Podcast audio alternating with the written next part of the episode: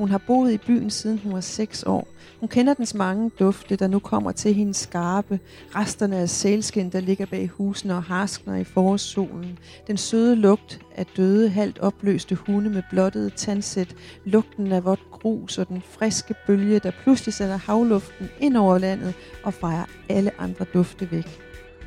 Månedens bog i januar var Iben Mondrups nye roman Godhavn, som foregår i en lille by på Diskoøen ved Grønlands vestkyst.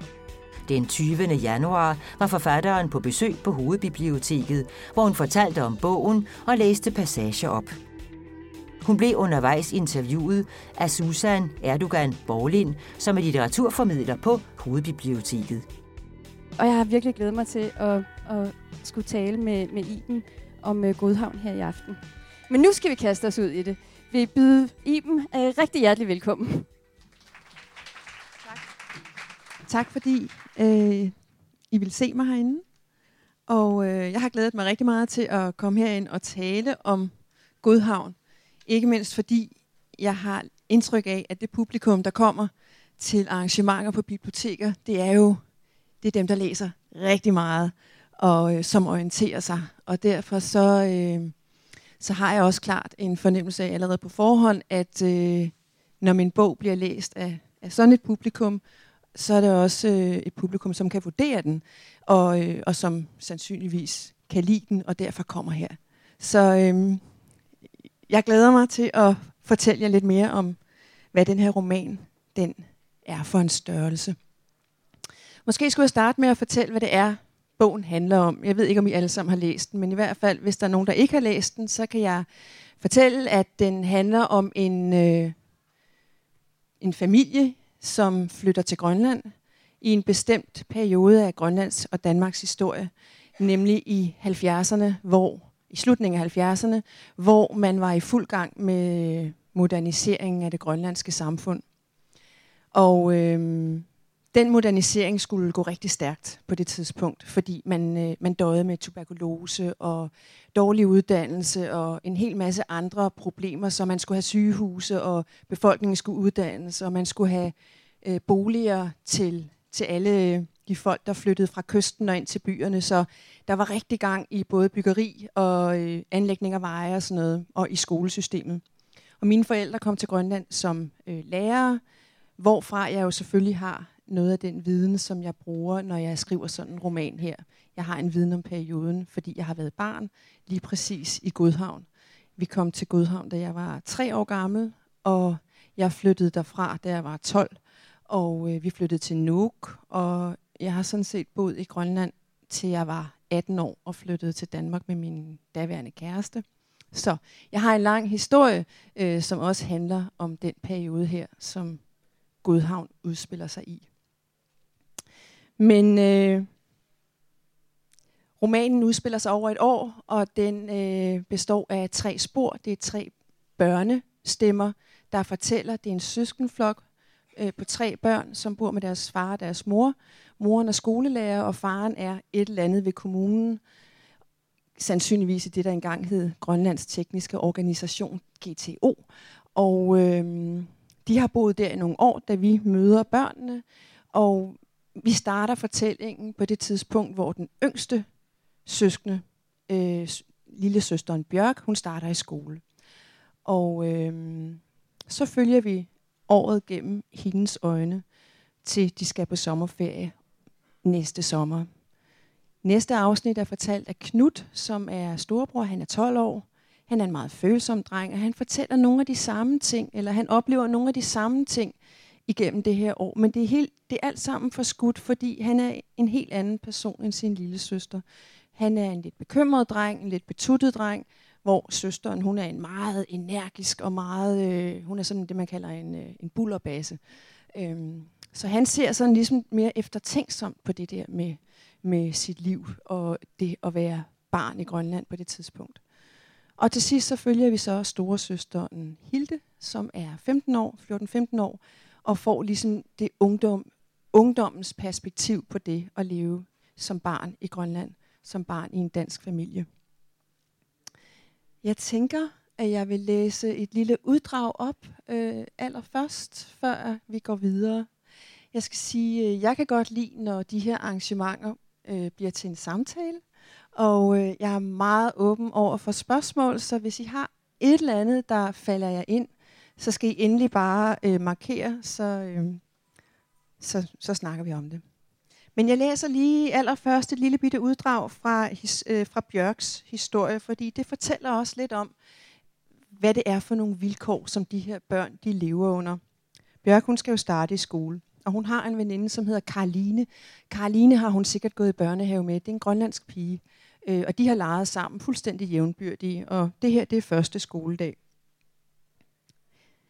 Karoline og alle de andre børn har deres fine tøj på. Dem, der har nogen i familien, som kan sy selv, har festdragter og kamikker. Første skoledag er en stor dag, meget større end en fødselsdag.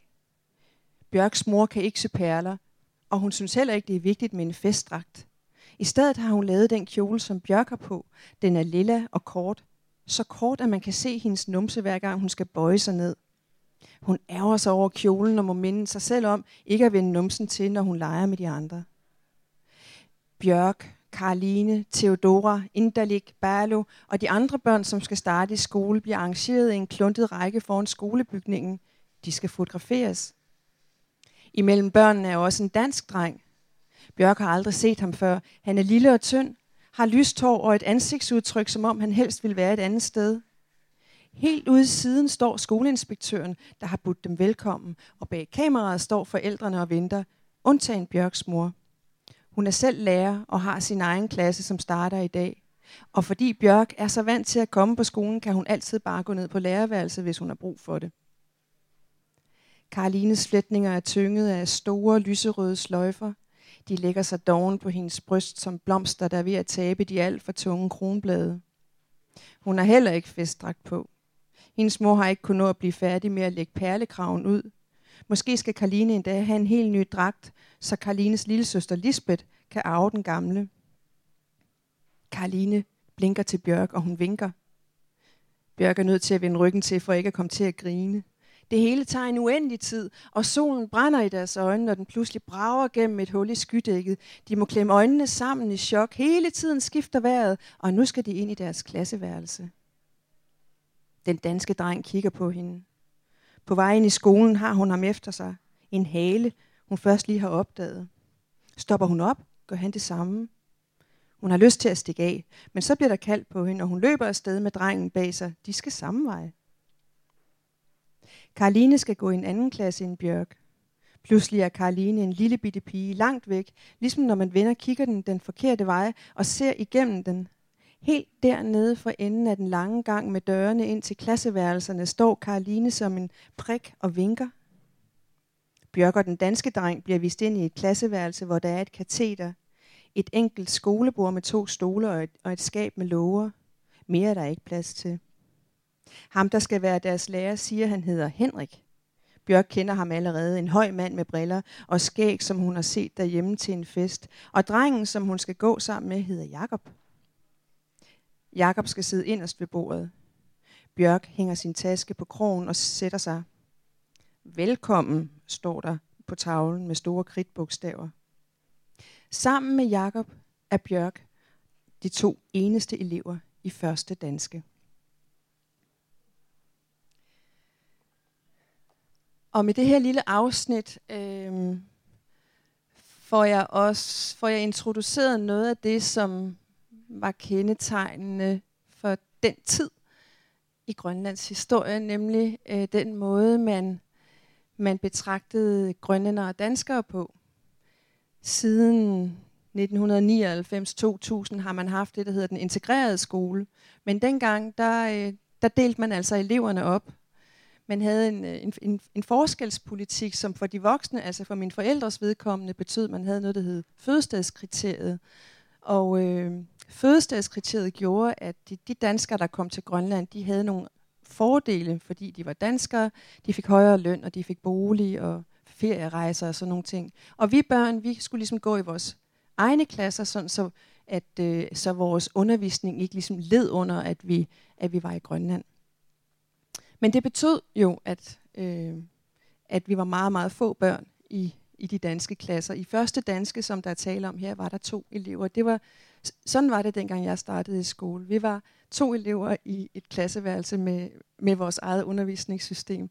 Øh, og så var der en anden danske, det var så øh, 4., 5., 6., 7., 8. klasse, der gik sammen. De var så lidt flere elever, måske var de fem eller sådan noget. Og vi var separeret fra de grønlandske børn. Og det betød jo, at, øh, at man ligesom mister fornemmelsen for, at man holder op med at lege sammen.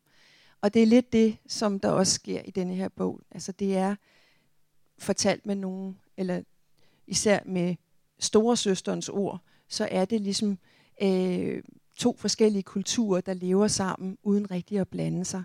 Og øh, ja, det er nogle af de erfaringer, som, som bogen her også handler om. Jeg kunne tænke mig at sige lidt om, hvordan øh, jeg egentlig er kommet på at skrive sådan en bog her. Øh, fordi det har nemlig sådan lidt en sjov, en sjov anledning, eller måske er det ikke så sjovt. Det er sådan, et gennemgående tema i bogen er afsked. Øh, det er det her med, at danskere, der kom til Grønland, de var der måske to år, måske fem år. Fem år, det var mange år. Mine forældre bor der endnu, og det er meget usædvanligt. Men, øh, men de fleste var der ligesom i ganske kort tid. Det betød, at der, man hele tiden som barn skulle sige farvel til børn. Man skulle tage imod børn og sige farvel. Så der, der er sådan et tema afsked øh, i den her bog. Og øhm, jeg rejste som sagt fra Godhavn, da jeg var 12, og har ikke været der siden. Og så for et par år siden, øhm, så øh, blev jeg kontaktet per mail af en pige, som hed Maja, og som skrev, at øh, kan du huske mig? Øh, vi var børn sammen i Godhavn. Vi gik i første danske sammen. Og jeg fik simpelthen sådan en sug i maven. Øh, det er jo nogle af 30 år siden, jeg havde øh, set hende, eller hørt fra hende, eller hørt om hende. Og hun fortalte så, at hun havde, øh, hun havde kontakt til Vibe, som var øh, en af de andre børn, som vi havde gået i klasse med. Vi var tre piger, Vibe og Maja og mig. Og øh, heller ikke hende havde jeg haft kontakt med. Og vi blev enige om at mødes, og det gjorde vi så øh, et par uger efter. Så kom de begge to til København, og så brugte vi en weekend sammen. Og egentlig så var planen, at vi skulle rejse tilbage til Godhavn og, og se den der by, hvor vi havde været børn. Og, og eventuelt skrive et eller andet om det det var meget luftigt, og vi var meget idealistiske og meget sådan ambitiøse med, hvad det her skulle være for noget. Og allerede da jeg sad der ugen efter sådan og tænkte, ah, det lyder rigtig spændende, men der skal godt nok mange penge til det her projekt, og dem skal jeg nok søge. Så tænker jeg, ej, jeg skriver en roman. øh, og man kan sige, det, øh, det er selvfølgelig et meget stort arbejde, og det tager også uendelig lang tid, men, men det er ikke et arbejde, der som sådan øh, indbefatter, at en hel masse skulle hjælpe mig, eller at jeg skulle have penge til det. Øh, så øh, jeg gik i gang med at skrive, og det, det gav mig en anden meget, meget vigtig fordel, netop at jeg kunne skrive i, øh, i fiktionens rum. Så selvom jeg nu har siddet og peget på, på, nogle, på nogle ting, som man kan sige er selvbiografiske, for eksempel at jeg har gået anden dansk, og vi var to elever, så er det jo stadigvæk, der er tale om, om fiktion. Og den mulighed har jeg jo netop, fordi jeg kan skrive på, øh, om historien som roman. På den anden side, øh, var det møde så med til at gøre dig i stand til, fordi jeg er blevet imponeret over øh, øh, de her tre forskellige barnestemmers, øh, hvad kalder man det, ikke realisme, men, men man, man føler virkelig, at man kommer ind i, i barnets verden. Øh, og specielt med Bjørk, øh, som, nu kan jeg ikke, hvor gammel er Bjørk? Han er cirka 8. 8, ja. ja. Øhm, så kom, kom jeg i hvert fald tilbage til en tid, som jeg ikke husker ret godt. Var det møde ligesom med til at, at vække nogle, nogle minder og bringe, bringe den barnetilstand tættere på? Eller hvordan ja. har du i det hele taget arbejdet med, med de her øh, øh, barnlige fortællestemmer? Faktisk så, øh, vi kom omkring nogle, nogle oplevelser, den der weekend, øh, som, som jeg havde glemt, eller som, som jeg måske bare ikke havde hæftet mig ved. Og, øh, og det var selvfølgelig gensidigt. Det vil sige, når man er flere, der taler sammen i en gruppe, så kan man, så kan man vække erindringer, og man kan supplere hinandens hullede erindringer. Men øh, da det kom til stykket, og jeg sad og skulle skrive øh, selv, så, øh, så fortog mine erindringer sig faktisk ret hurtigt. Og, øh, og i stedet for, så, øh, så var det ligesom om, jeg kunne træde ind i et andet rum, altså i, i det enkelte barns rum. Og der kunne jeg øh, dels skrive om nogle ting, som jeg vidste var sket, men på en eller anden måde, når jeg begyndte at skrive om de ting, der var sket, så, så, så begyndte der også at ske nye ting. Det vil sige, de der historier, som jeg faktisk havde, de udviklede sig og blev til nogle andre historier. Og, øh, og jeg må sige her efterfølgende, så har jeg fået det sådan med Godhavn og mine erindringer om Godhavn, at jeg kan ikke længere skælne imellem, hvad der er mine erindringer, og hvad det er, jeg har skrevet. Det vil sige, at jeg har faktisk på en eller anden måde også fiktionaliseret min, øh, min egen hukommelse, og det er en meget, meget mærkelig oplevelse, ikke at kunne placere, om det ligger her i den skuffe, der hedder virkelighed, eller om det ligger herover som hedder roman. Det er blevet sådan en underlig øh, øh, blandet, et, et blandet felt. Men når du spørger om det der med, hvordan øh, det, øh, at jeg har øh, kunne sætte mig ind i, eller har kunne skrive de her børnestemmer frem, så, øh, så, er, så er det heller ikke noget, der ligesom er kommet af sig selv.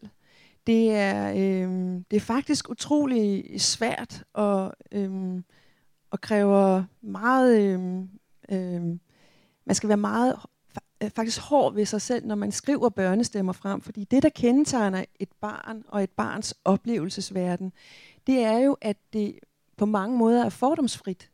Især øh, de, de, de mindre børn handler og agerer jo øh, langt mindre fordomsfuldt end voksne og større børn gør.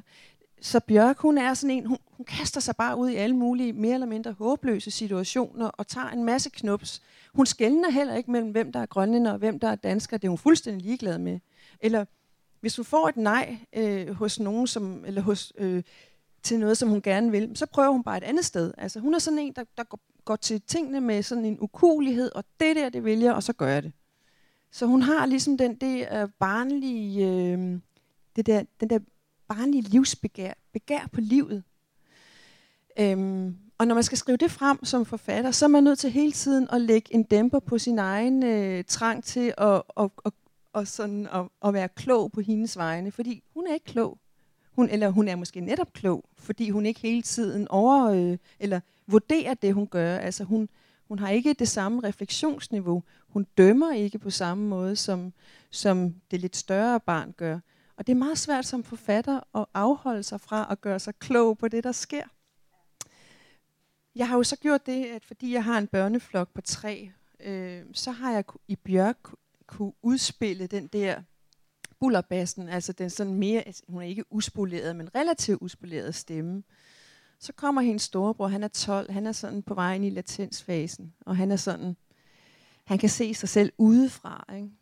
Altså, og han kan se, han kan mærke andre mennesker. Han kan ligesom mærke, at når, når de bliver klemte, eller når de bliver kede af det, eller gale, så kan han ligesom, han kan mærke det inde i sig selv. Og det betyder, at han, han, er, han er langt mere opmærksom på sin egen øh, rolle i sociale sammenhæng, og meget mere hæmmet.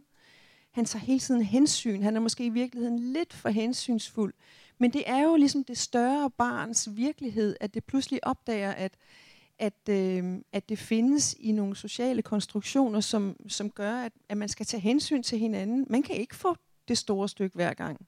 Og man kan ikke nødvendigvis øh, jamen få alt det, man vil have, eller gøre alt det, man gerne vil gøre.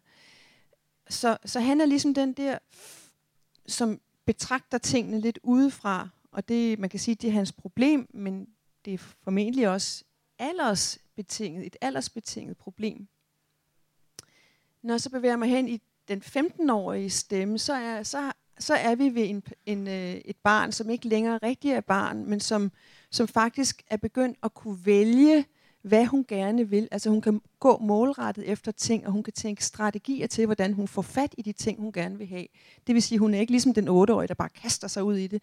Hun, øh, hun planlægger og sådan bestemmer, hvordan hun skal nå til sit mål. Hun har den her dreng, der hedder Johannes, som hun er meget forelsket i og hun, sådan, hun lægger planer for, hvordan hun ligesom skal få, så, få sat kløerne i ham. Der er mange, der gerne vil have Johannes, ikke? Og, men altså, øh, så hun kan sådan lægge, øh, være strategisk. på en helt anden måde. Så hun, er, altså hun var både lettere at skrive, men samtidig så også svær, fordi hun fordi den der 15-årige periode er jo en ekstremt følsom øh, tidspunkt i, i alle menneskers liv. Så øh, jamen, ja, det var meget, i hvert fald svært for mig at skrive hende. Jeg synes, man begynder at forstå meget mere af, hvad der sker, eller hvad der er på færre også, øh, når man kommer ind øh, til Knud, eller ind i Knuds øh, verden. Øh, der begyndte bogen virkelig, og Godhavn øh, som sted, og familien. For det er jo også meget et familieportræt. Ja. Øh, der begyndte virkelig at åbne sig op. Øh, hvilke tanker har du gjort om den her progression, øh, der er? Altså både øh, aldersmæssigt, øh, sprogligt, øh, og i virkeligheden også handlingsmæssigt. Ikke? Selvom der er nogle af de samme handlinger, der går igen, øh, så får de hele tiden nye facetter, eller os læsere får en, en anden forståelse. Øh. Jamen, jeg, har, jeg er jo interesseret i barnets bevidsthedsudvikling, men jeg er lige så interesseret i det enkelte barn som person her. Det har været meget vigtigt for mig, at, at man kan mærke alle tre børn, frem for at man kan mærke, at her er en forfatter, som, som har vil belyse et eller andet teoretisk. Øh, men, men jeg kan ikke sige mig fri for, at jeg også er interesseret i det der, som handler om, hvad sker der i barnets bevidsthed? Det er jo, om man kan sige, det der er jo skrevet øh, store tykke bøger om, altså det hedder børnepsykologi. Øh, jeg har så prøvet at, at, at skrive det, øh, eller ælte det ind i fiktionen på en eller anden måde. Men det er stadigvæk vigtigt for mig, at, at, at de der børn fungerer som, som hele individer, og man kan mærke dem. Øhm, jeg kunne godt tænke mig lige at læse et lille stykke fra Knut, fordi som du siger, han er den, der ligesom også beskriver, hvad det er for en familie, øh, der er tale om her. Fordi den er, den er han meget opmærksom på, ikke mindst fordi han faktisk føler sig lidt galt placeret i den her familie. og det er, jo ikke, det er jo ikke nødvendigvis noget godt. Han sidder, øh, så han kan se sine forældre. Når han ser de to mennesker, moren og faren, er han ikke altid sikker på, at de virkelig er hans, hans forældre. Nu hvor han tænker sådan, mine forældre, kan han mærke, at der ligger meget mere i de to ord, end bare det, at han er deres søn. Ikke at det kommer bag på ham, og så alligevel på en måde, jo, det kommer bag på ham, at de skulle være hans forældre. Nu står hans mor ved vasken med ryggen til. Hendes røde forklæde er bundet med en stram sløjfe på ryggen. Hendes rytmiske bevægelser. At ordne fugle har hun gjort så mange gange, ubesværet. Når hendes hænder plukker, vivler op i lampens kejle af lys. Det er ikke til at forstå, at det, som på fuglen fylder så lidt, kan blive til så meget, når det rives af. Hun nyser. Hans far er i bryggerset lige ved siden af. Fra bordet, hvor Knud sidder, kan han netop se ham. Nu knækker han geværet og ser ind i løbet. Nu puster han ned i det. Og så lukker han geværet igen. Hans far passer godt på sine rifler, pusser dem og pakker dem ind i deres hylstre, når de, skal, når de ikke skal bruges. Hundepisken smører han i fedt om sommeren. Der skal ikke ske den noget i, det, i den tørre luft. Når hans far ikke er fanger og går rundt i kamikker og bukser med blodpletter på, ser han anderledes ud. Man skulle næsten tro, at han var ligesom Renés far, en helt almindelig mand i almindeligt tøj.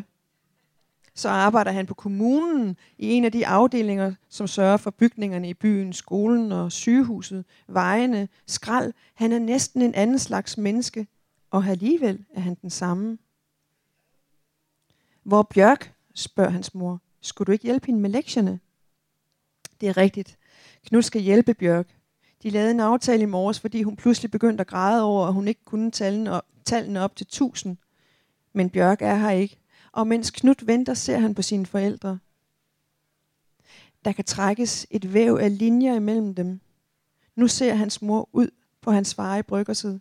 Hans far har lige hængt riflen op på krogene på væggen, og hans mors blik falder på hans ansigt. Det trækker i, i hans fars læber og får dem til at krølle opad. Nu kommer han ind i køkkenet til hende. Han lægger hånden på det sted, hvor ryggen og ballerne mødes i en bue, og hun vender ansigtet op mod ham. Hvad er det, Knud gerne vil frem til? Pludselig fortaber det sig. Han ved det ikke. Og et sted indeni ved han, at det er forkert overhovedet at stille så mange spørgsmål. Tingene er, som de er. Hvorfor kan han ikke bare forstå det? Forresten, er der nogle spørgsmål øh, ude blandt jer? Det kan også være, det kommer. Men faktisk så blev den her roman til på en, øh, øh, på en lidt anden måde. Nu du spørger om, du spurgte om det her med øh, at, at, at skrive, eller hvordan jeg havde bestemt mig for, eller at det skulle være fortælles på denne her måde gennem tre børnestemmer. Faktisk så havde jeg det, så havde jeg tilrettelagt det sådan, øh, at øh, der var tale om en voksen, altså den voksne Bjørk tog tilbage til Godhavn og, øh, og flyttede ind i det hus, eller boede sammen med den familie, der boede i det hus, som hun selv havde været barn i. Men da det kom til stykket, så viste det sig, at øh, den, største, den, den store øvelse for mig, og sådan tror jeg i virkeligheden, at jeg, at jeg har det som forfatter, at den store øvelse, og sådan skal det være med hver eneste bog, jeg skriver, den store øvelse var at skrive de her børn øh, fri for det voksne blik. Og det kunne jeg gøre på denne her måde. Så, øh, det synes jeg også er en kæmpe fordel, fordi når man sidder som voksen læser, så sidder man også med, med alle de debatter eller diskussioner i mængde, der er om øh, postkolonialisme i Grønland, og det er jo, er jo et ret hot emne, heldigvis, øh, for tiden. Så jeg synes, det er befriende, at man kommer ind og oplever øh, både den her families hverdagsliv, og oplever, hvordan de ting, som for os voksne måske er almindeligheder, eller i hvert fald ikke noget, vi, vi hænger os særlig meget i, og mærke, hvordan de for børnene faktisk er, er kæmpestore dramaer. Øh, du skrev også på din hjemmeside, jeg synes, det var meget rammende, øh, tror jeg lige, jeg vil læse op, at få voksne vil overleve et enkelt døgn i barnelivets drama. Her opstår hele verdener, som rask væk går under igen flere gange på en eftermiddag. ja. øhm. ja, men det er jo, det er jo simpelthen kendetegnende øhm, for rigtig mange af, at de familier. Det er jo ikke enestående for, øh, for, for, for min familie, at den er rejst til Grønland med, med nogle børn for at leve og bo et antal år, og så rejser tilbage til Danmark. Øh, der er jo stadigvæk masser af familier, som rejser ud på den måde. Nu er det bare ikke så ofte Grønland, de tager til, men øh, måske til lande i Afrika eller Indien, eller hvor der ellers er udviklingsprojekter. Og øhm, det er meget sjældent, at man har fokus på, hvad det faktisk betyder for børnene, at være, øh, at være ufrivillig medfølgende i de voksnes liv. Og øh, mine forældre havde jo en plan, kan man sige. De var, del af, de var en del af et større projekt. Og det blev jeg også på en eller anden måde, eller det bliver børnene jo også. Men øh, der er ikke nogen, der, der overvejer, hvad det betyder for et barn, for eksempel, som, øh, som mig, eller de børn, jeg har leget med og gået i skole med i Grønland, hvad det betyder for dem at være øh, en privilegeret, men meget, meget lille øh, eksklusiv klasse i et samfund. Altså være anderledes øh, i forhold til resten af, af samfundet. Og at blive... Øh, det der jo skete, når, når man blev skilt ad i skolen, det var jo, at mit grønlandske sprog, eller min kammeraters grønlandske sprog, forsvandt jo. Vi var jo vant til at... Det kan godt være, at vi ikke har talt flydende grønlandsk, men vi har da i hvert fald kommunikeret og leget med uanset om det var grønlandske børn eller danske børn, vi har jo bare leget og snakket sammen. Men da vi så blev skilt ad, så forsvandt sproget. Der er ikke nogen, der har spurgt sig selv, eller det vil sige, det gør man faktisk nu. Man er godt klar over, hvilke konsekvenser det har haft for rigtig mange børn. Ikke bare øh, danske børn, som har boet i Grønland, men også grønlandske børn, som kom i danske klasser. Det her med, at man, øh, at man mister sproget, og man mister kontakten til, til det omgivende samfund. Øhm, og selvom at, som jeg sagde, at jeg har tilhørt, og de her børn tilhører en eller anden form for overklasse, det mærker man jo ikke som barn. Altså man mærker jo ikke, at det er fedt at være en overklasse. Man mærker bare, at man er anderledes, og man er i mindretal. Og det betyder faktisk, at, øh, at man bliver urolig, og man bliver nervøs, fordi man er fremmed. Og øh, det er der ingen børn, der bryder sig om. De vil bare gerne være normale, og ligesom alle mulige andre. Så mens mine forældre var i gang med alle de der øh, store dramatiske ændringer i det grønlandske samfund, så udlevede vi i niveau. alle de der små bitte dramaer, som for os var kæmpe, kæmpe, kæmpe store. Ikke? Altså, jeg tror ikke, at mine forældre nogensinde har forstået, hvor voldsomt det var. Øh, der, er en, der er en figur her i bogen, som hedder Lille Otto. Han er, mm, han er en grønlandsdreng, som, som er lidt efter de danske børn. Han er faktisk en en virkelig figur fra min barndom. Han var, han hed Lille Otto, fordi han var lille bitte. Han var fuldstændig ufarlig, garanteret. Men vi var hunderede for ham, fordi han løb efter os. Ikke? Øh, og det, det kan jo forekomme fuldstændig latterligt. Men konstruktionen i det her med at være anderledes og, øh, og fremmed, og gør bare, at man føler sig sårbar og udsat. Øhm, så derfor så, øhm, så fik lille Otto ligesom de der enorme dimensioner. Ikke? Det var en ting. En anden ting var det her med, at, at man hele tiden skulle sige farvel til nogen. Det var faktisk sådan, og det har jeg fundet ud af, jeg troede egentlig, det var mig, der gik rundt med sådan en slags bygningsfejl, at jeg, at jeg, jeg har svært ved at sige farvel. Jeg har også svært ved at investere i mennesker, fordi jeg har det sådan, som om jeg skal miste dem igen lige om lidt. Men siden at Godhavn er begyndt at cirkulere, og de folk, som øh, selv har været i Grønland, skriver til mig og fortæller om, om oplevelser, om, om deres oplevelse af at, at læse bogen, så har jeg faktisk fundet ud af, at det er en meget, meget almindelig følelse, det der med øhm, nærmest ikke at orke at investere i flere venner. Nærmest ikke at orke at blive venner med nogen, fordi man skal sige farvel lige om lidt igen. Og det er, jo, det er jo vilkårene for de der børn, der bliver rykket rundt med deres forældre. Ikke? Man kan sige, jamen, altså, overordnet set, så er barnelivet jo en lang afskedssession. Ikke? Man starter i børn, i ved vuggestue, så siger man farvel til dem, man gik sammen med der. Så kommer man i børnehave, så skal man i skole. Hvis man også lige flytter et par gange i mellemtiden, så skal man sige goddag og farvel. Så dramaet er jo ikke specifikt noget, der gælder for expat-børn, men det, er, men det er bare sat på spidsen i denne her sammenhæng. Øhm, men jeg tror ikke, vi rigtig er, vi er ikke så opmærksom på de der dramaer i barnelivet. Jeg fik i hvert fald lidt dårlig samvittighed, fordi jeg kom i tanke om nogle samtaler, jeg har haft med, med min søn, som altså drejede sig om det her. Øh, han sov ved at skulle flytte skole, eller sige farvel til en, der skulle flytte skole. Så Men nu vi er jo kommet lidt ind på forældrene, nu, eller hvis jeg lige vender tilbage til Godhavn, øh, forældrene, det er jo ikke nødvendigvis øh, dine, men øh, jeg synes, det er kendetegnende ved dem frem for øh, de andre øh, danskere i byen, øh, at de alligevel altså blender ind, øh, fordi faren går på jagt, og han går i traditionelt øh, grønlandsk fangertøj. Han, han han forsøger faktisk virkelig at ja, blive integreret, som vi kalder det i dag. Ikke? og moren, nu læste du her øh, i starten det her stykke, hvor hun plukker fugle, og altså det virker, de virker begge to som nogen, der virkelig gør, øh, eller ikke, de behøver ikke at gøre en indsats, de har en glæde ved den grønlandske livsstil og den grønlandske natur. Øh, men alligevel er de fremmede. Jeg tror, øh, mange af de der ting, som har at gøre med at gå på jagt og, og naturen, det er jo nogen, jeg kender fra mine egne forældre.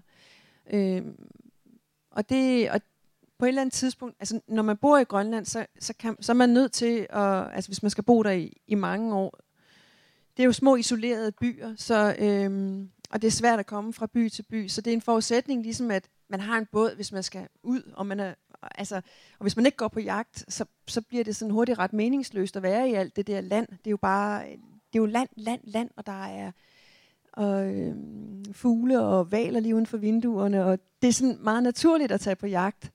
Og hvis man ikke bryder sig om det der med at, at, at gå på jagt, så tror jeg måske, man, man er foranledet til at flytte igen. Men mine forældre blev der jo. Og den familie her har været her nogle år, inden, øh, inden vi møder dem i bogen her.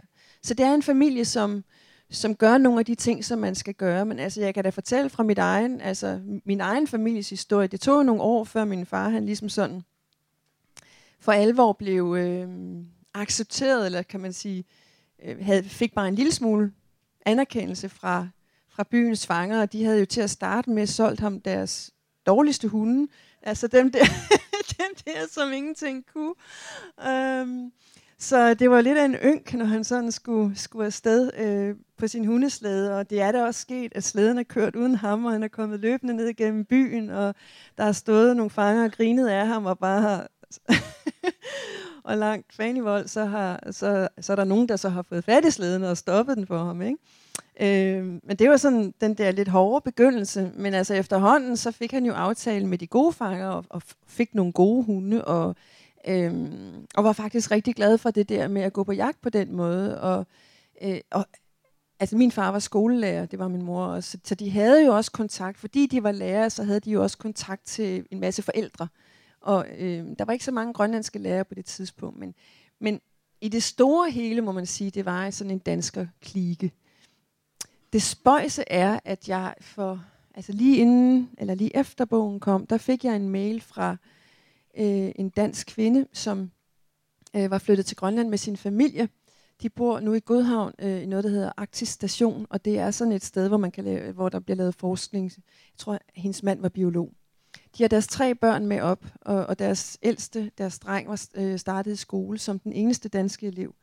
Øh, og deres to piger øh, var startet i børnehave som, som de eneste rent danske børn. Det vil sige, der er faktisk nærmest ikke nogen danskere mere. Det er et helt andet samfund. Jeg hørte også for nylig, at man ikke længere har øh, flybefordring, altså helikopterbefordring til byen, så nu kan man kun sejle frem og tilbage. Så Godhavn er ligesom sådan en by, der, der skrumper, øh, og spørgsmålet er, hvor længe den egentlig kan findes. Fordi man har jo i Grønland øh, det store problem med infrastrukturen, eller logistikken er så udfordret af, at øh, man har jo ikke ligesom på Island veje, og, øh, og det er de færreste småsteder, som har... Øh, som, altså, hvor man faktisk kan flyve til med, med helikopter. Der kan man kun komme til enten sejlende eller med slæde og, eller sneskuter. Så øhm, spørgsmålet er, hvor lang tid de der små bitte steder får lov at findes. Men i hvert fald der i 70'erne og i 80'erne, der var der de her dansker øh, koncentrationer i rigtig mange grønlandske byer. Og Det har jo så, kan man sige, det har jo så været med til, øh, mange af dem var ansat i skolevæsenet, at højne uddannelsesniveauet, så man har kunne få grønlandske lærere øh, igennem øh, uddannelsessystemet også. Så nu har man en masse grønlandske lærere, som, som har de der jobs. Så på den måde kan man sige, det er jo også et tegn på, at intentionen, ligesom, eller, eller at man har levet op til intentionen, at man har fået overflødiggjort øh, den danske arbejdskraft. Er der nogen af jer, der har været øh, op og arbejde i Grønland? Ja, ja, det tænkte jeg nok. ja. Ja. ja. Jeg har altså, siden jeg var i Godhavn, øh, siden jeg forlod Godhavn som 12-årig, har jeg ikke været der. Nej, jeg havde faktisk bestemt mig for, at jeg skulle tage dig op, og øh, øhm, det er jo sådan, når man er forfatter, så, så en stor del af arbejdet består jo i det, man kalder research. Men øh, Mm, og jeg burde jo faktisk have været der, for ligesom, fordi det der sker øh, i en hukommelse eller i erindringen, det er jo, at jeg har jo, da jeg var 12, var jeg jo næppe udvokset. så jeg har været, øh, haft en anden størrelse. Så alle mine dimensioner, kan man sige, for, fornemmelsen for, hvordan byen øh, er, er skruet sammen, og hvor søen faktisk ligger, og hvor øh, Lindas butik ligger, og hvor Ubelnevikvej er, alt det der, det, det er garanteret forkert. Øh, men, men jeg bestemte mig for, i stedet for at, at gå i detaljen og være helt præcis, og så bare tage imod, når folk kom og sagde, ah, det er vist ikke helt sandt. Fordi jeg kunne egentlig godt lide, at, øh, at landskabet var et erindret landskab. Altså, og at det landskab stemmer overens med øh, barnets oplevelse af landskabet. Øhm, fordi den sø, som ligger bag ved øh, huset i bogen her, Karl Thysen hedder den. For mig var den jo et hav, øhm, men jeg har kigget på et kort. jeg vil sige, jeg tror, det er en vandpyt.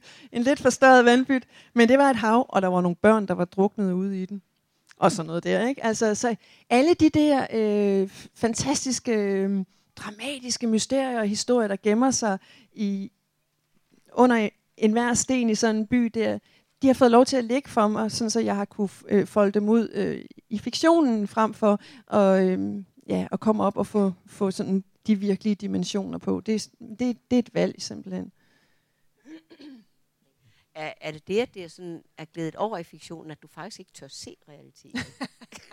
det, altså det kan da godt være, at man ikke bryder sig om at få det gjort.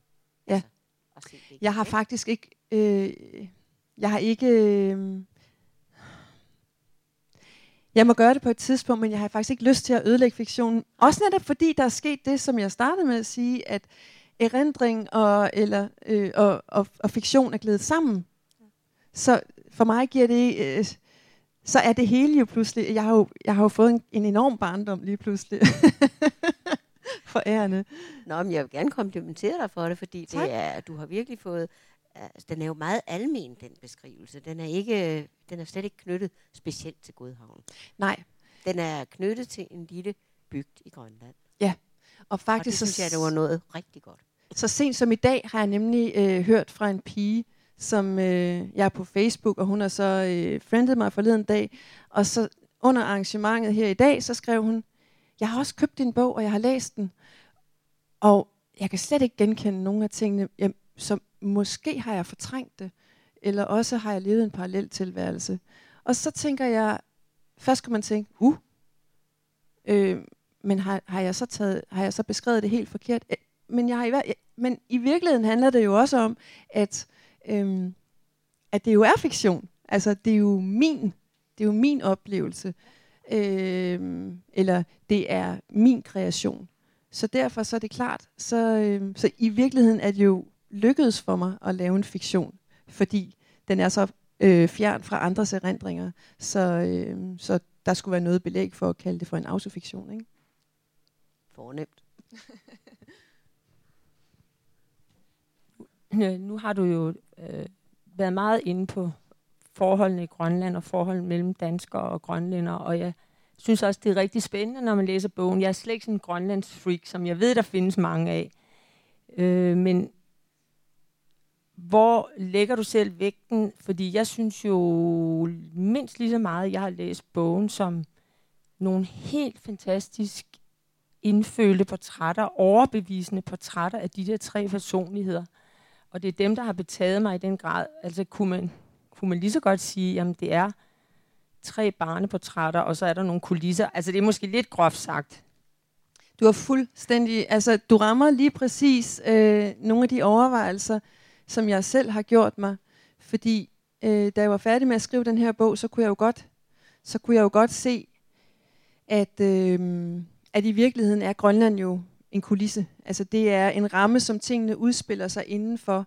Så i virkeligheden er det jo, i, øh, der er nogle naturbeskrivelser, og, øh, og nogle beskrivelser af, hvordan man bevæger sig i naturen, og noget med jagt. Men hvis nu vi siger, at jeg skrev en roman, som foregik øh, i Vestjylland i 70'erne, øh, i, i en eller anden lille bitte by, hvor der boede 1000 mennesker, øh, så, vil, så vil jeg måske kunne lave nogle rammer, som ikke var de samme, men som har nogle af de samme udfordringer, hvor der er noget af det samme, øh, øh, hvor der er nogle, nogle folk, der ligesom skiller sig ud fra hinanden, og hvor øh, det at være barn øh, har nogle helt bestemte vilkår, som er anderledes end for eksempel for et bybarn. Så man kan sige, jeg tror også i højere grad, at det her er, eller jeg ved, eller jeg mener, at det i højere grad er en, en skildring af, af tre børne øh, personligheder, end det er en beskrivelse af noget, der har med Grønland at gøre. Øhm, når det er sagt, så vil jeg også mene, at en, en, en, en tredje ting, man vil kunne sige om bogen, det er, at det er en, et, et tidsbillede. Fordi det at være barn i slutningen af 70'erne, starten af 80'erne, er altså noget helt andet end at være barn i dag. Nu, øh, nu havde vi jo hele, hele landskabet som vores legeplads. Der var ikke nogen, der holdt øje med os på samme måde, som man gør i dag. Øh, vi, vi færdedes jo bare frit i byen, og det gjorde man jo også i langt højere grad øh, her i landet før i tiden. Også i storbyen. Det er jo først inden for de seneste 10 år, at man skal have sådan noget gummiasfalt øh, på legepladserne, ikke også? Og altså, man skal have sand under gyngerne, og, det, og, og, og helst så langt øjet rækker, fordi hvis nu barnet springer utrolig langt, så må det ikke ramme en sten, eller, eller hvad det nu er for nogen. Der er en hel masse ting, der skal være i orden, før vores børn må lege. Og tro mig, jeg har selv børn, og jeg har været hunderad for, at de der børn skulle dø nede på legepladsen. Ikke? Men det var der, der ikke nogen, der tænkte på dengang, øh, hvor, hvor jeg var barn. Og, øh, og det var ikke, fordi mine forældre var synderligt uansvarlige, eller, øh, eller sådan særlige på nogen som helst måde. Sådan var det bare. Øh, man havde heller ikke så, den samme føling med, hvad der foregik blandt børnene. Altså i dag er man jo, altså der er jo adskillige konsulenter tilknyttet skoleområdet, som skal, øh, som skal holde øje med, at, øh, at, at børnene har det godt, og man har kampagner mod mobning, og børn må ikke slås. Altså for eksempel, børn må ikke slås i dag. Øh, hvad betyder det, at børn ikke må slås, og at jeg spurgte min søn her faktisk i går, har du nogensinde oplevet nogen, der sloges ude på legepladsen i skolen? Han går i 5. klasse. Så tænkte han, nej, det havde han ikke. Det er da egentlig ret utroligt. Det vil sige, øh, han går på en lille skole, så det, det er, han, går, han går på en meget, meget beskyttet lille skole. Men altså alligevel, vi er ret opmærksomme på, hvad der foregår. Hvis min dreng kommer hjem og har fået nogle tæsk i skolen, så har jeg fat i øh, op til flere lærere, inspektøren og PPR og alt muligt. Og den der dreng, der har slået min dreng, han har sikkert ADHD eller et eller andet. Ikke? Altså, øh, vi er meget mere øh, med i vores børns følelsesliv også, øh, tror vi i hvert fald. Øh, spørgsmålet er, om det er særlig hensigtsmæssigt. Jeg har... Øh, jeg, jeg, jeg er stadigvæk ikke færdig med at tænke over, øh, om det er bedre i dag, end det var dengang. Så også det, som du siger, øh, Susan, det her med, at dramaerne i, børnes, i børnelivet var så enorme. Øh, det var vores forældre ikke klar over. Jeg tror, jeg, er mere, jeg har bedre føling med dramaerne i mine børns liv, end mine forældre har, øh, har haft af mine drama. Jeg tror faktisk næsten ikke, de kendte til dem. Hvad? Nej, det klarede man nemlig selv. Og omvendt, så det der, der foregik blandt voksne, det var også bare, uh, altså det var jo, øh, det var en anden verden, og, øh, og også lidt skræmmende verden, og egentlig havde man heller ikke som barn lyst til at være en del af den. Vi havde jo vores egen, øh, vores egen ting, som vi skulle tage os af. Men der er jo også tale om, om, om store altså dramaer for alle øh, aldersgrupper i, i, øh, i romanen. Og jeg tænker på Karlines lille søsters ja. øh, ulykke. Øhm, og jeg synes, altså det bringer mig også lidt hen til hundene. Nu har der været lidt øh, på bordet omkring, at, at, at Grønland fungerer som en kulisse og så videre, men, men jeg synes hundene her, altså de bringer også virkelig en ind. Ja, både de relationer, der er mellem børnene, men også relationen mellem menneske og natur. Øhm, jamen, nogle dybe lag øh, af vores vores eksistens. Og jeg synes, det er nogle fantastiske sproglige passager også. øhm, Jamen, jeg ved ikke, hvad spørgsmålet var. Nej, var. Nej men jeg vil meget gerne faktisk tale lidt om det der med hundene, fordi øh, det giver mig jo anledning til, fordi man er så tæt på dyrene, øh, så giver det jo mig som forfatter anledning til at, at tænke lidt over, hvordan øh, mennesker også agerer og indordner sig i sådan nogle hierarkier. Og der har jeg lavet Knut øh, tænke øh, på sin familie som, som en, øh, en hundeflok. Fordi det han kan se, når han ser på sin fars hunde, det er, at hundene er livsfarlige. Det er jo noget af det første, man lærer som barn. Hunde er livsfarlige. Man må aldrig nogensinde gå ind mellem hundene. Og hvis man møder en løs hund, så skal man lade som om, at man samler en sten op og vil kaste den efter dem. Der er jo ansat en hundeskyder til at slå dem ihjel, for de er simpelthen livsfarlige. Øhm, men hundene indordner sig. Der er en bas, det er, det er hundechefen. Det er den, som de andre hunde adlyder. Men over basen er selvfølgelig fangeren. Og Knut ser jo, hvordan at hundene adlyder hans far, eller i hvert fald adlyder pisken. Og det er ham, der har pisken. Hvis en hund på en eller anden måde falder udenfor, eller begynder at skrante lidt, eller, øh, eller true de andre hunde, så, så, så slår faren den der hund ihjel. Der er ligesom ikke, man har ikke det samme forhold til, altså hun er ikke kæledyr i Grønland.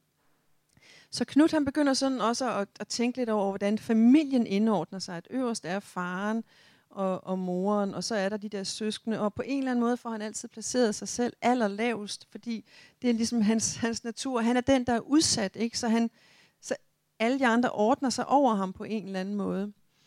Øhm, så det at skrive om et landskab, hvor der er sådan nogle ting, altså der er fare for, at man kan dø. Øh, vi har også øh, Karoline der, som vi lige mødte ganske kort i starten, øh, som er Bjørks veninde. Hendes lille søster bliver overfaldet af hunde. Hun er med ude at fodre øh, nogle hunde, og så vender morens fætter, at han vender ryggen til, og så overfalder hunden hende. og bider hende faktisk ihjel. Og, øh, og det sker jo. Det sker. Øh, det sker også, at der er vådeskudsulykker, at øh, en far kommer til at skyde sit barn, altså, eller en lillebror kommer til at skyde sin storebror. Det har jeg også oplevet. Øh, så, så der er nogle ting i de her rammer, som er ekstreme i forhold til det, vi oplever øh, her. Men igen, så er det jo ikke mere end et par år siden, hvor tre søstre døde under en masse høballer i en lade. Det ved jeg ikke, om man kan huske, at de vil. Altså, så hvor, altså, der er jo også nogle, nogle omstændigheder her, eller nogen bliver taget af, af, af underdraget op, i, op ved vestkysten. Eller, så der er også nogle naturbetingede katastrofer i, i det her land eller i, i vores samfund. Det, der bare er særligt ved de der små samfund, og sådan især sådan en lille bitte by som den her, det er, at alle kender jo alle. Så alle er dybt berørt. Alle er på en eller anden måde lidt i familie, eller har øh, går i klasse sammen, eller de, de relaterer til hinanden på en eller anden måde. Så, så det kommer meget, meget, meget tæt på. Så man er nødt til at lære at leve med det. Så man har også en anden måde ligesom at, at leve med, med tragedien på, end man har øh, her. Jeg tror måske bare øh, for, en, altså for en ordens skyld, jeg vil læse en lille bitte smule øh, fra Hilde. Hilde er meget forelsket i Johannes, og Johannes er sådan et, en gennemgående figur, som han er en grønlandsdreng, og han er muligvis, øh, han har ikke nogen far, øh, og hans mor er død.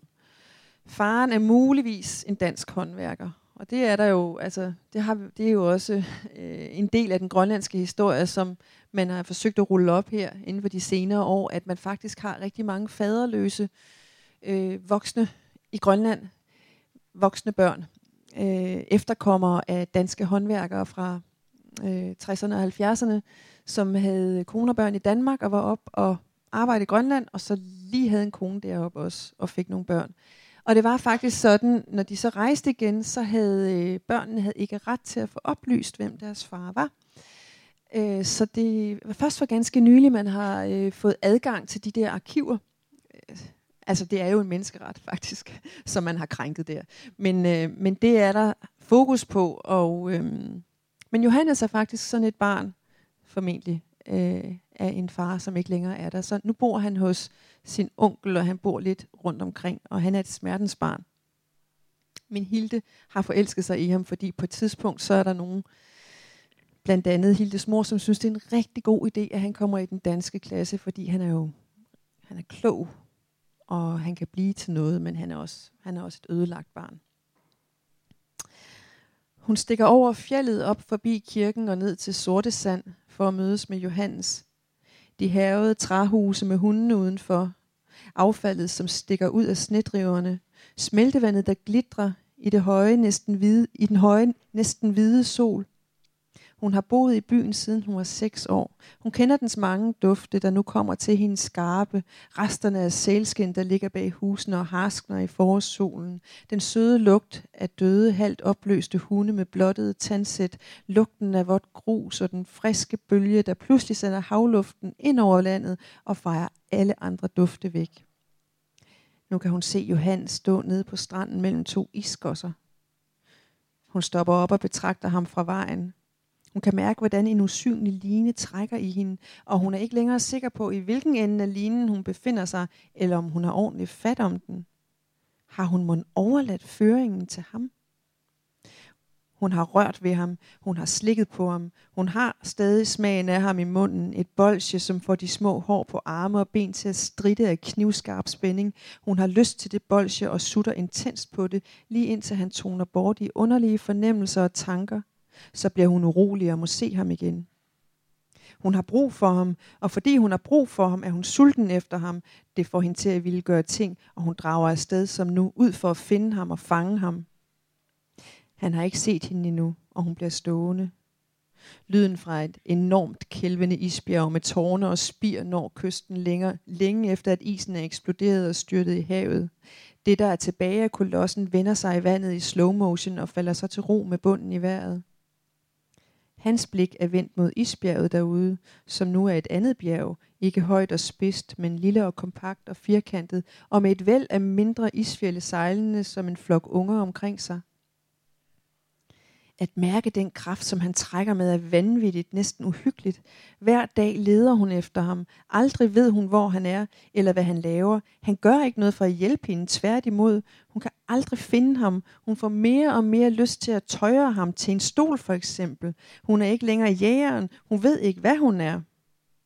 Men nu er han der, lige dernede i hendes synsfelt. Johannes bukker sig og forsvinder bag en iskosse. Først nu kommer drønene fra kalvningen. De nærmer sig stranden som lange lige streger. Først nu kommer dønningerne fra kalvningen. De nærmer sig stranden som lange lige streger og skyller sig op med regelmæssige intervaller.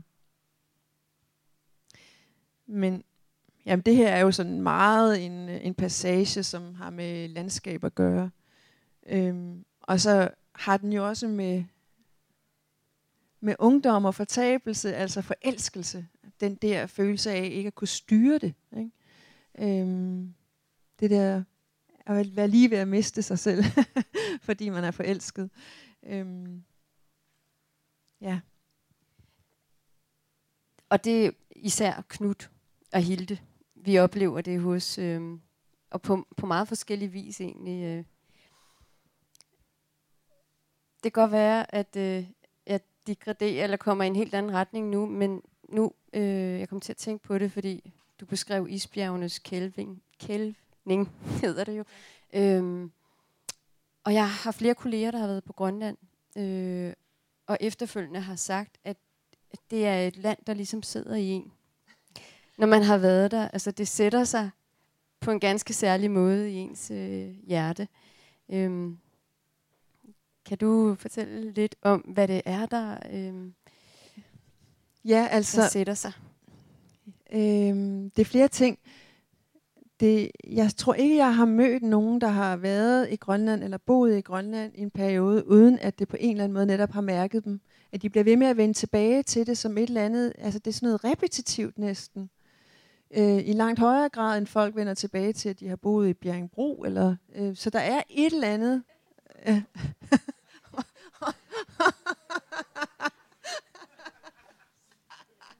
Nå, og der er jo ikke noget galt med det.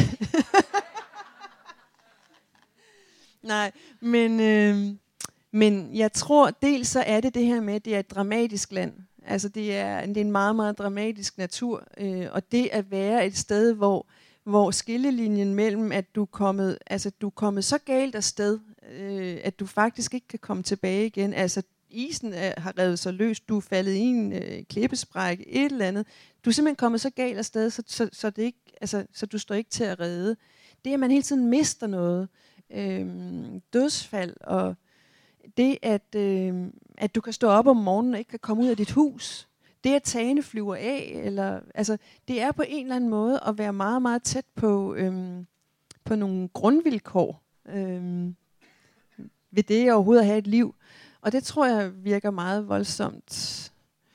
For mit vedkommende har det også noget at gøre med og det kan jeg også mærke på andre, det har også noget at gøre med det her med øh, at op, altså oplevelsen af at være fremmed.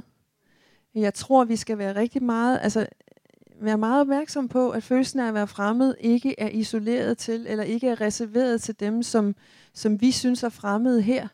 At det at være fremmed er en tilstand, vi alle sammen kan, kan komme ind i, eller være i. Og at vi kan mærke den, og at den, det gør noget ved os, at vi er anderledes. Man kan forholde sig til det med sådan en overlegenhed og sige, hm, jeg er bare bedre end jer. Men dybest set, så er der noget, øh, så, så er det ikke rart at være fremmed, uanset om man føler sig overlegen eller underlegen, eller, eller hvad man gør. Det er sådan en, man er hele tiden nødt til at, man kan hele tiden se sig selv, fordi man ikke, fordi når man ser ud, så er det ikke sig selv, man ser. Så man får sådan et underligt metablik på sig selv. Man er meget opmærksom på, at man er anderledes. Det er en, en anden ting. Og så, øhm, og så en tredje ting, det er jo, at øhm, det er måske i virkeligheden noget lidt, pers- lidt øh, noget, der handler om, eller noget, der gælder mig som forfatter. Altså for mig er det jo let nok. Øh, det er ikke sådan hundenemt, men det er da let nok alligevel at skrive om Grønlands natur. Fordi jeg har, jeg har, jo, jeg har jo faldet på klipperne og har slået tænderne, og jeg har, jeg har det der hul i hovedet, eller det der ar fra, jeg har haft hul i hovedet, og jeg ved, hvordan rensdyrlarve smager, og jeg har trådt i en sø, og jeg har alle de der ting. Øh, jeg har renset fisk, og jeg, alt det der, jeg ved præcis, hvordan det lugter og smager og føles. Og nu øh, er jeg i gang med at skrive en roman, som foregår i øh, på Sydsjælland. Ej, det er simpelthen så svært. Altså, det, jamen, det er simpelthen, for jeg har jo slet ikke øh, forudsætninger for at øh, skrive om, øh, om den der taktilitet, der er i landskabet. Jeg, jeg tænkte sådan helt konkret, jeg kørte forbi en, jeg hedder det roekugle, der hvor, hvor roerne ligesom, ja, jeg kørte forbi sådan en, og så tænker jeg, den er helt vild, den der stak roer. Ikke? Men jeg ved jo ikke, hvordan sådan en lugter, eller om den kan trille, altså om det kan falde fra hinanden, eller, eller om, om er der noget, der rådner inde i den, eller er de støtte, de der store roer, og hvordan ser sådan en ud inden i, og eller jeg kører forbi en, en stak møg, altså sådan noget øh, fra, fra dyr, så, og som, så kan jeg se, den damper, men er den elastisk, hvis man sætter sig i den, for eksempel? Og så videre. Ikke? Alle sådan nogle ting der, som hedder, altså det hedder bare kropslige erfaringer, dem har jeg slet ikke. Og derfor, når jeg forsøger at skrive om det her sydsjællandske landskab, som er for mig er død, altså virkelig fascinerende. Folk synes jo, det, eller mange synes, at det er kedeligt og fladt osv. Jeg synes, det er mega fascinerende. Men, men jeg kan ikke skrive om det øh, på andet end sådan en overflask. Det er lige præcis det. Jeg er simpelthen nødt til at researche mig frem til det. Ikke? Altså, jeg må sidde i den der møgstak. Altså, det er, der er jo ikke... ja, præcis. Øhm, men så, så man kan sige, det er jo også, det handler også om kropslige erfaringer, når man taler om det her med, at noget sætter sig i en. Hvis man, hvis man lærer at løbe på klipperne, så, sid, så, bliver det, så bliver man ved med at kunne det. Hvis man ikke lærer at løbe på klipper, så, er man, så lærer man det heller ikke rigtigt som voksen, fordi man, man har det ikke i kroppen. Så det kan også være en, en forklaring på, hvorfor det sidder i folk. Under alle omstændigheder, de barske vilkår øh, har virkelig, er virkelig med til at bringe øh, kødet. Øh, det har vi heller ikke noget at øh, snakke om endnu, men øh, menneskekroppen bliver meget, lige pludselig meget hungrig, bliver meget, øh, hvad hedder det, tilstedeværende. Men nu kunne jeg se, at der var en hånd, der bevægede sig her. Snakkede om, øh, øh, hvad det er, der gør en, når man er glad for Grønland, også kan, og ikke kan lade være at tænke på det, når man har været der bagefter, og det gør noget med en. Øh, så jeg vil sige, det der, det der gør ved en, det er, at man har ikke den kontrol over sin tilværelse, som man har i Danmark. Ikke? Og det er jo befriende. Ikke? Hvis det er snevejr og regnvejr, jamen altså okay, så kan vi, må vi lige vente lidt med at gå ud, til det bliver lidt bedre vejr. Ikke? Og, øh, og kan flyveren ikke flyve, ja, så må man bare sætte sig ned og vente på, at den kan flyve. Ikke? Altså, jamen det er, det er nogle helt andre ting, når du snakker om den kontrollerede legeplads og det der. Øh, jeg kan godt lide det der vilde liv. Jamen, vi må tage det, som det kommer. Ikke? Og det er det, der er lidt, jeg synes, der er betalende ved Grønland. Og det, det er det, man gerne vil videreføre. Ikke? Ja. Der er lige en til. Ja, det var da du sagde, hvad er det, der er fascinerende ved Grønland? Så savnede jeg det, at du nævnede grønlænderne. Fordi, jamen helt ærligt, ja. øh, der er her i landet, der er det der indtryk, grønlænderne, det er de fulderikker, der ja. ligger ude, og så videre. Ikke? Det kender vi sammen. Og hver gang man siger, at man har været på Grønland, så siger folk, ah, det må da være frygteligt. Ja. Det må være tungt, og det er alkoholiker og så videre. Det er det ikke. Og grønlænderne er faktisk meget, meget venlige og meget åbne. Og alene der, selv når man går på gaden i Nuuk, så ser de en. Nå, om ikke andet, så løfter de der øjenbrynene for at vise, at de har set en. Ikke? Og kommer du tilbage til Danmark, så går folk med parallelle øjenakser. Langt de fleste. Nu er det altså København. Okay. Jamen, der er mange myter øh, om, om grønlænder, og der er også mange myter om Grønland. Og, øh, jeg synes, det er... Altså, jeg ref, jeg relaterer mig egentlig mest til dem, der bor, øh, til, til dem, der bor i Nuuk, fordi de sidste øh, seks år, jeg boede i Grønland, altså til jeg var 18, der boede jeg i Nuuk. Og det er jo en meget blandet befolkning. Og øh, så når jeg ikke sådan taler om grønlændere, så er det også fordi, hvad, fordi jeg har, har været så meget inde i den der diskussion, som handler om, jamen altså, hvem er grønlænder, og hvem er ikke grønlænder? Det er jo simpelthen til sådan et, et spørgsmål, som hele tiden bliver vendt og drejet i Grønland. Øh, Øh, også godt hjulpet på vej af de forskellige øh, politiske strømninger i landet. Så har man en meget sådan nationalistisk øh, kvinde på et tidspunkt, og Øhm, og hun taler om, der er inuit, og så er der grønlænder, og så, og så videre. Så, så der er sådan, folk har meget travlt med ligesom at kategorisere, hvor man hører til hende øh, som grønlænder.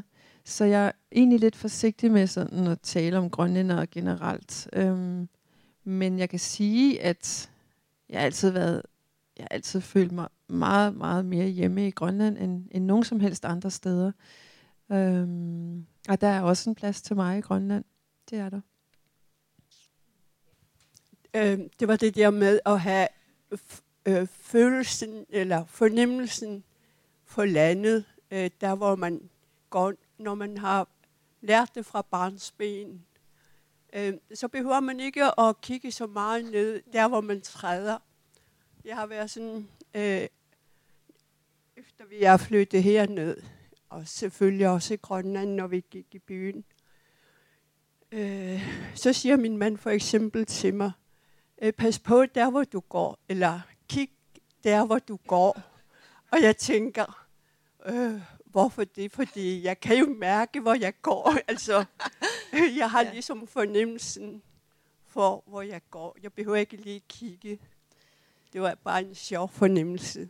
Jamen, det er nemlig rigtigt. Man får en fornemmelse. Altså, det er ligesom om, at man, man ser på en anden måde. Det, det er lidt ligesom, når man kører bil, så ser man jo heller ikke på vejbanen foran sig.